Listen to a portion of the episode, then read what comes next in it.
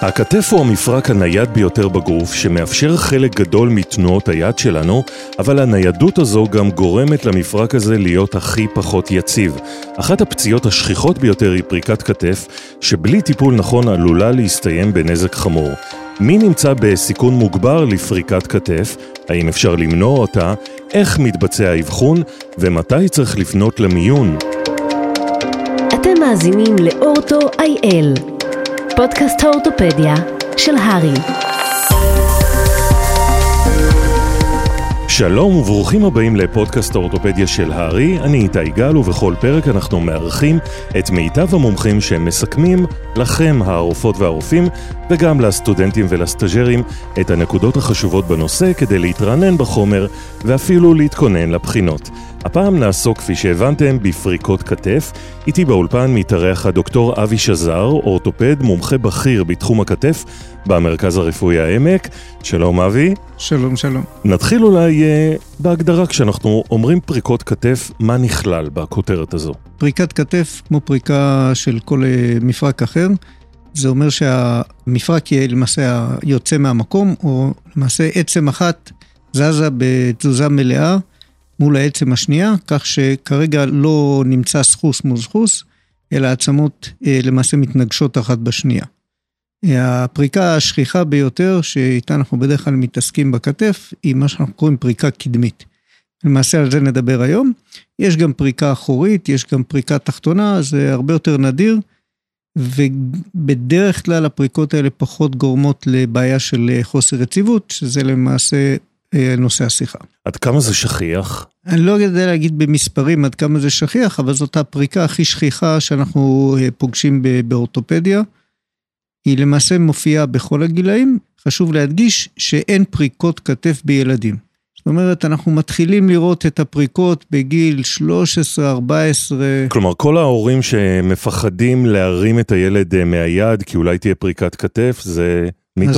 אז לא תהיה פריקת כתף, מדובר אז על מה שאנחנו מכנים פריקה של המרפק, זה גם לא באמת פריקה של המרפק, זה נושא אחר, אבל זה למעשה ראש עצם הרדיוס נתפס בתוך איזושהי רצועה שם, זה לא באמת פריקה, אבל זה כן שכיח בילדים, אגב בגיל צעיר. אז איך הפריקה הזאת אה, קורית? מה המטופל מספר לך שהוא עשה?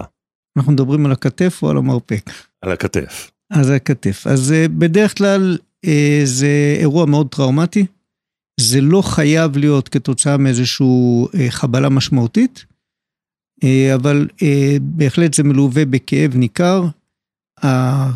מרגישים איזו דפורמציה באזור הקדמי של הכתף, וזה כמובן מלווה בכאב. יכול להיות מצב שאחרי זמן מסוים, שניות, דקות, זה כן יחזור לבד. כשזה חוזר לבד, אנחנו מכנים את זה תת פריקה, אבל צריך להבין שלמעשה הכתף יצאה פריקה מלאה, רק שהיא חזרה לבד. אז מבחינת המינוח אנחנו נקרא לזה תת פריקה. כאשר זה דרש החזר על ידי צוות אה, או מישהו מיומן, אז אנחנו כבר מכנים את זה פריקה מלאה. אבל למעשה זה די אותו דבר. מה התסמינים העיקריים? על מה החולה מתלונן? הפריקה החריפה היא מאוד ברורה, הוא סובל מכאבים, הוא לא יכול להזיז את היד, ולמעשה הוא צריך טיפול מיידי. אה, לצורך העניין, מטייל שזה קורה לו בשטח, יכול להגיע למצב שמישהו ירצה להזניק מסוק, כי אין שום דרך לעזור לו באמת. אה, ככה שזו פציעה מאוד דרמטית, אין פה בעיה כל כך של אבחון. למעשה אולי ההבחנה מבדלת זה שבר. בדרך כלל שבר, אה, מהניסיון שלי קצת פחות כואב, והוא קצת פחות אה, הרגשה של סכנה מיידית. זאת אומרת, זה כואב, אבל אם מקבים את זה, זה יחסית בסדר. בעוד שפריקה, גם אם אתה מקבע את היד, קודם כל מאוד קשה לקבע את היד במצב הזה, כי היד היא בדרך כלל ננעלת קצת עם סיבוב חיצוני, והנטייה שלנו תמיד לשים את היד על הבטן, ואז במקרה כזה זה פשוט יחמיר מאוד את הכאבים. אה, אז זה פשוט מעין מצב חירום כזה. ולא קשה לטעות במצב. יש אה, כל מיני שיטות אה, להחזרת הפריקה באופן עצמוני, זה מומלץ? אז בעיקרון לא. גם אה, אני, אם אני נתקל בפריקה בשטח, זה לא פשוט להחזיר. לפעמים כן, מישהו שיש לו הרבה פריקות, אז יכול להיות שזה יהיה כן קל, אבל בדרך כלל זה, זה לא פשוט, צריך לעשות את זה מישהו שיודע מה הוא עושה. יש חשש שתנסה להחזיר, תגרום שבר. יכול להיות שיש שבר, שזה חלק מהפציעה של הפריקה, שאתה לא יודע את זה, ואז אם אתה מנסה להחזיר, אתה כן יכול להחמיר את המצב. אז כעיקרון ההמלצה הגורפת, אלא אם אה, זה מקרה חריג, לא לנסות להחזיר את זה בשטח, לעשות קודם צילום במיון, לראות בדיוק מה מדובר, ואז מישהו מיומן יחזיר את זה. בדרך כלל נדרשת איזשהו סוג של אה, הרדמה בשביל להחזיר את הכתף למקום, למרות שיש גם טכניקות שאפשר, משיגים שיתוף פעולה, אפשר להחזיר את זה.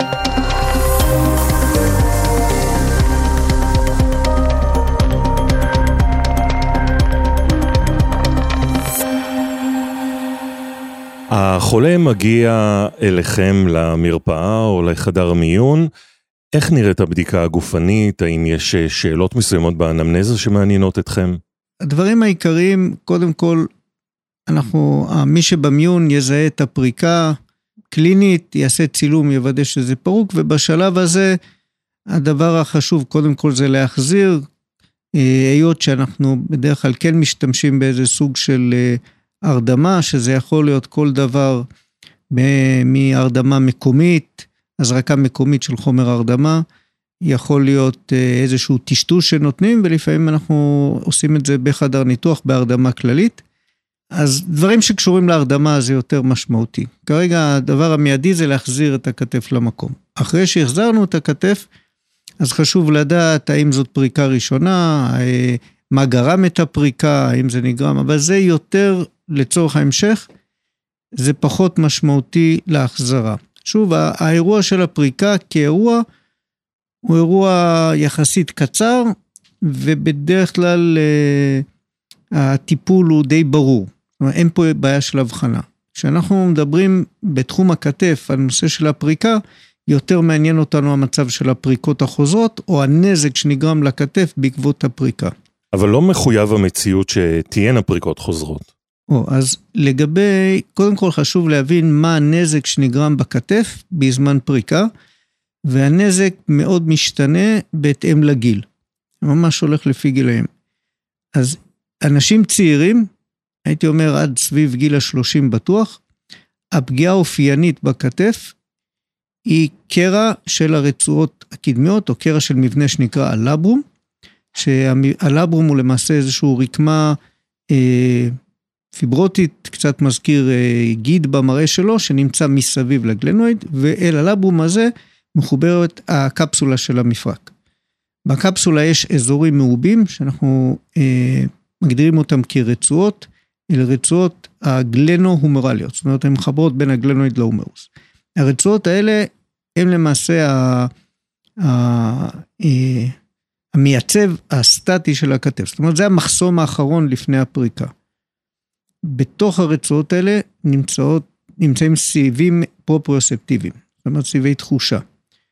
מה שקורה באופן רגיל, כאשר הכתף מגיעה למקום שהיא פוטנציאלית יכולה לפרוק, יש מתח על הרצועות האלה, ואז השרירים של הכתף יודעים להגיב ולמנוע את הפריקה. מה שקורה בפריקת כתף, זה עובר מאיזושהי סיבה, נגרמת הפריקה, יכול להיות טראומה או גמישות, נדבר על זה, ואז יש קרע של הרצועות, מה שגורם להם כבר להיות רפויות. הפציעה הזאת לא מחלימה בשום סיטואציה, ואז למעשה כל המנגנון השליטה של היציבות נפגע. ואז כשמגיע האירוע הבא, פשוט הכתף מגיעה לאותו אזור סכנה, והיא לא יכולה להגיב, גם אם הטראומה היא קלה, ואז הכתף יכולה לצאת. בנוסף לאותו קרע, כאשר הכתף יוצאת מהמקום, שני העצמות, הגלנואיד והאומרוס, מתנגשות אחת בשנייה, אז נוצר אה, שקע בחלק האחורי של ראש האומרוס, השקע הזה נקרא היל זקס, יש כאלה שמכנים אותו שבר, זה אם תדמיינו כדור פינג פונג שאנחנו לוחצים עליו ונהיה שקע, זה בדיוק ה Hill-Sachs. וגם יכול להיות נזק בחלק הגרמי של ה glenoid, ב glenoid הקדמי. אה, לא הזכרתי, אבל אותו קרע ב labrum נקרא Bankart lesion, זה שם שנתקלים בו הרבה מאוד. אז זה מה שקורה בצעירים, וזאת הסיבה שהצעירים בדרך כלל יסבלו מפריקות חוזרות. מה השכיחות של הפריקות חוזרות? תלוי בגיל. כמה שהגיל של הפריקה יותר נמוך, הסיכוי לפריקות נוספות יותר גבוה. יש עוד גורמי סיכון, שזה אה, ספורט, אה, קונטקט ספורט, כמו נגיד אומנויות לחימה, רוגבי, אפילו כדורגל, גמישות יתר, בכלל עיסוק מקצועי בספורט, ומידת הנזק הגרמי. אז אלה גורמי סיכון, אבל רק שיהיה פרופורציה, ילד בן 16-17, גבר שפורק את הכתף, יש סיכוי של 80, יש שיגידו 90 אחוז, שימשיך לפרוק את הכתף.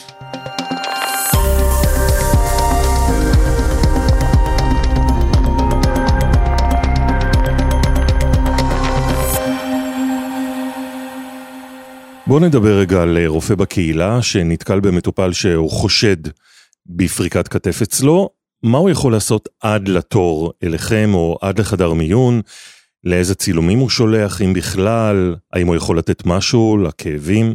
אז אנחנו, אם אנחנו מדברים על האירוע הראשון של הפריקה, אז למעשה מה ש...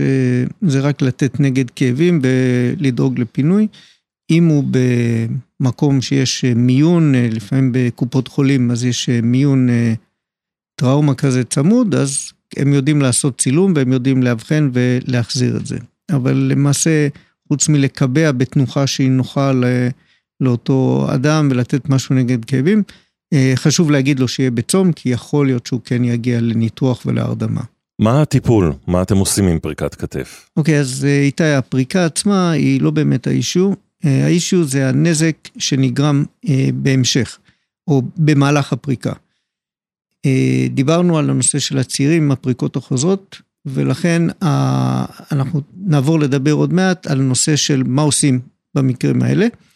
לפני זה הייתי רוצה להסביר לגבי הגיל היותר מבוגר. אז ככל שהגיל עולה, הסיכוי שהפריקה תגרום לנזק של הלברום הוא יותר קטן, ויותר שכיח למצוא קרעים בשרוול המסובב.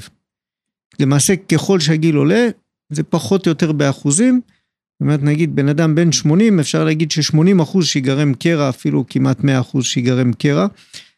אה, בוא נאמר שבטח בן אדם מעל גיל 40 שעבר פריקת כתף, פחות מעניין אותנו גם אם יש נזק בלברום, הוא לא כל כך מעניין, יותר מעניין הנזק בשרוול המסובב, כי זה מה שיגרום לו את הנכות בעתיד, וזה מה שידרוש טיפול. ככל שהגיל עולה, אמרנו שהסיכוי לפריקות חוזרות יורד, ולכן זה פחות אישו הנושא של הפריקות. הפריקות החוזרות זה אישו של הצעירים. אז אם אמרנו שפחות או יותר עד גיל 30, אנחנו מדברים על פריקות חוזרות, אז נגיד מעל גיל 40 אנחנו בטח נתחיל לחשוד בקרעים ברוטטור כף או בשרוול המסובב, ופחות מעניין אותנו אם יש או אין קרע באלברום, כי קרוב לוודאי הוא לא יסבול מפריקות חוזרות, ואם כן אז נטפל בזה, אבל אנחנו לא נטפל בזה מראש בוודאות. יש עוד פציעה שמופיעה בשכיחות, אה, אפשר להגיד בגיל הביניים, אבל יכולה להיות גם בצעירים וגם במבוגרים, וזה שבר תלישה של הגבשושית הגדולה. מה שקורה, הגבשושית הגדולה בכתף היא המקום אחיזה של השרוול המסובב. ולמעשה זה פשוט מאוד. השרשרת נפגעת בחוליה החלשה. במקרה של אה, צעירים, אז החוליה החלשה זה הלבום.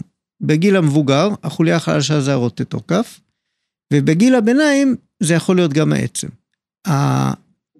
הפרדוקס פה, שדווקא כאשר יש פריקה ושבר של הגבשושית הגדולה, זה למעשה הפציעה הכי טובה.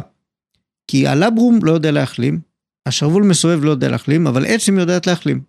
אז אם היה שבר, זה נשמע לכאורה מאוד מפחיד, שבר פריקה, אבל כאשר השבר הוא בגבשושית הגדולה, והחזרנו את הכתף למקום, וברוב המקרים הגבשושית חוזרת למקום, היא תתחבר ובזה ייגמר הסיפור, הוא לא יסבול לא מקרע ולא מפריקות. מה לגבי הטיפול בפריקות החוזרות? פריקות חוזרות, קודם כל זה עניין של הגדרה, בדרך כלל באנשים צעירים, אם זה היה כבר פריקה שנייה, אנחנו לא מדברים על הפרש של שנים, אז כבר צריך להתייחס כאילו הכתף לא יציבה.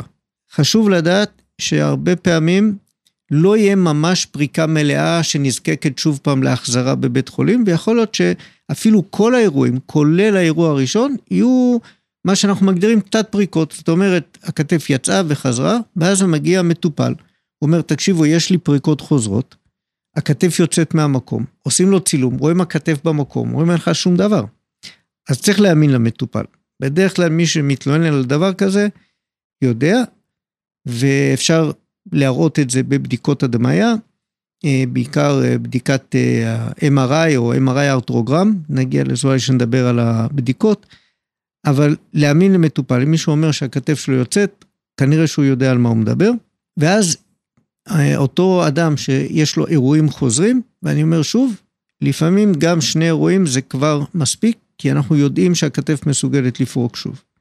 ואז למעשה צריך להבין שהטיפול בפריקות חוזרות הוא ניתוח. אין למעשה טיפול שמרני שימנע את הפריקות. אז זה יכול להיות שסטטיסטית הוא אמנם לא יפרוק, אבל אין לנו שום דרך למנוע את זה. זאת אומרת, ואם הוא כבר פורק פריקות חוזרות, אז כנראה שהוא ימשיך. כל פריקה כזאת יכולה לגרום לנזק נוסף בכתף. מעבר לזה, שמדובר בקבוצת גיל בדרך כלל של אנשים צעירים. זאת אומרת, אנחנו מדברים על אנשים או בגיל העשרה, או בשנות ה-20 המוקדמות, שיש לו בעיה, שהיא מונעת ממנו למעשה פעילות נורמלית. הוא מפחד לעשות פעילות ספורט. הוא יכול להיות שיש לו פריקות בשינה. עכשיו, דיברנו על זה שהפריקה הזאת היא אירוע די טראומטי, גם אם זה פריקה חוזרת. זה פגיעה משמעותית באיכות החיים. אז יש לנו בן אדם צעיר, שלמעשה אנחנו מטילים עליו איזושהי נכות, או יש לו איזושהי נכות, שהיא ניתנת לחלוטין לטיפול, והוא יכול לחזור לפעילות מלאה ורגילה. אבל זה דורש טיפול ניתוחי. אי אפשר לעשות את זה רק בעזרת פיזיותרפיה. אה, ממש בכמה מילים, איך מתבצע הניתוח? אז ניתוחים, יש לנו שתי קבוצות גדולות של ניתוחים. כאשר קבוצה אחת היא ניתוחים של רקמה רכה, שלמעשה אנחנו מתקנים את אותו נזק בלברום, אנחנו מוסיפים בדרך כלל עוד פרוצדורות לעזור בעיצוב שקשורות לחלק האחורי של אותו היל זקס. זה הניתוח רקמה רכה, זה קבוצה אחת. בדרך כלל הניתוחי רקמה רכה מבוצעים בטכניקה ארטרוסקופית. ניתנים לעשות גם בצורה פתוחה, אבל היום פחות עושים אותם בצורה פתוחה. יש עדיין אה, מצבים שכן יעדיפו לעשות, אבל זה בעיקר העדפה של המנתח. הקבוצה השנייה היא קבוצה של הניתוחים הגרמיים. תכף נדבר על האינדיקציות, אבל בגדול מה שאנחנו עושים, אנחנו רוצים להגדיל את uh, העצם בחלק הקדמי, איפה ששם יש את הפגיעה. זאת אומרת, אנחנו נרצה להביא איזשהו שתל עצם לחלק הקדמי של הכתף, והניתוח השכיח ביותר שנעשה, ניתוח שנקרא לטרג'ה, שבו אנחנו קוצרים למעשה את uh, עצם הקורקויד מאותה כתף, עושים את זה למעשה באותו חתך. ומעבירים אותה דרך שריר הסובסקפולריס ומחברים אותה עם ברגים לגלנואיד. את העצם הזאת אנחנו לוקחים ביחד עם גיד, זה נקרא הגיד המשותף, ה conjoint tendon, שמחובר. אותו conjoint tendon עכשיו יעבור דרך ה subscapularis, יחזיק את החלק התחתון של ה subscapularis למטה, ולמעשה הקומפלקס הזה מחליף את כל הקומפלקס של הרצועות. זה הניתוח, גם הניתוח הזה נעשה בצורה פתוחה או סגורה, או ארטרוסקופית. במקרים של אה, פרוצדורה גרמית, רוב המנתחים מבצעים את הניתוח בצורה פתוחה, אבל אה, יש שמבצעים גם בצורה ארטרוסקופית. אישית, אני מבצע את שני הניתוחים ארטרוסקופית, ואני חושב שהיתרון הגדול ביותר ליכולת הזאת, זה שיש לי את הפריבילגיה לקבל את ההחלטה מה אני עושה, בהתאם לממצאים בניתוח. אני לא מתחייב לצורת ניתוח לפני. מבחינת הספרות, אין הבדל מבחינת ההצלחות בין הניתוחים אה, בהקשר לפתוח או ארטרוסקופי. אז זה בעיקר העדפה של המנתח. מה לגבי ההחלמה, השחרור הביתה? בדרך כלל אין בעיה שישתחררו באותו יום. זאת אומרת, הניתוח, אני את רוב הניתוחים האלה, במסגרת הלא ציבורית, שהציבורית היא קצת יותר מסורבלת, אבל בעיקרון המטופלים שאני מנתח, הם מגיעים בבוקר, עושים את הניתוח והולכים הביתה באותו יום. עם אה, הרדמה מקומית? הניתוח מבוצע בהרדמה כללית, בשילוב עם הרדמה אזורית. זאת אומרת שהוא קם מהניתוח, הוא ללא כאב. ל-24 שעות. זה הסדר גודל. הניתוחים האלה, בניגוד לניתוחים למשל של שרוול מסובב, הם משום מה הרבה פחות מכאיבים. אז בדרך כלל הכאב נמשך מספר ימים בודד, ואז הוא יורד דרמטית. בניגוד לניתוחים של שרוול מסובב שיכול להימשך גם שבועות. מה לגבי אה, השיקום אחרי הניתוח, פיזיותרפיה? כמו כל ניתוחי הכתף, גם פה נדרשת תקופה של שיקום. הלוח זמנים מאוד משתנה בין המנתחים, יש כאלה שמעדיפים הפעלה מוקדמת, יש הפעלה מאוחרת.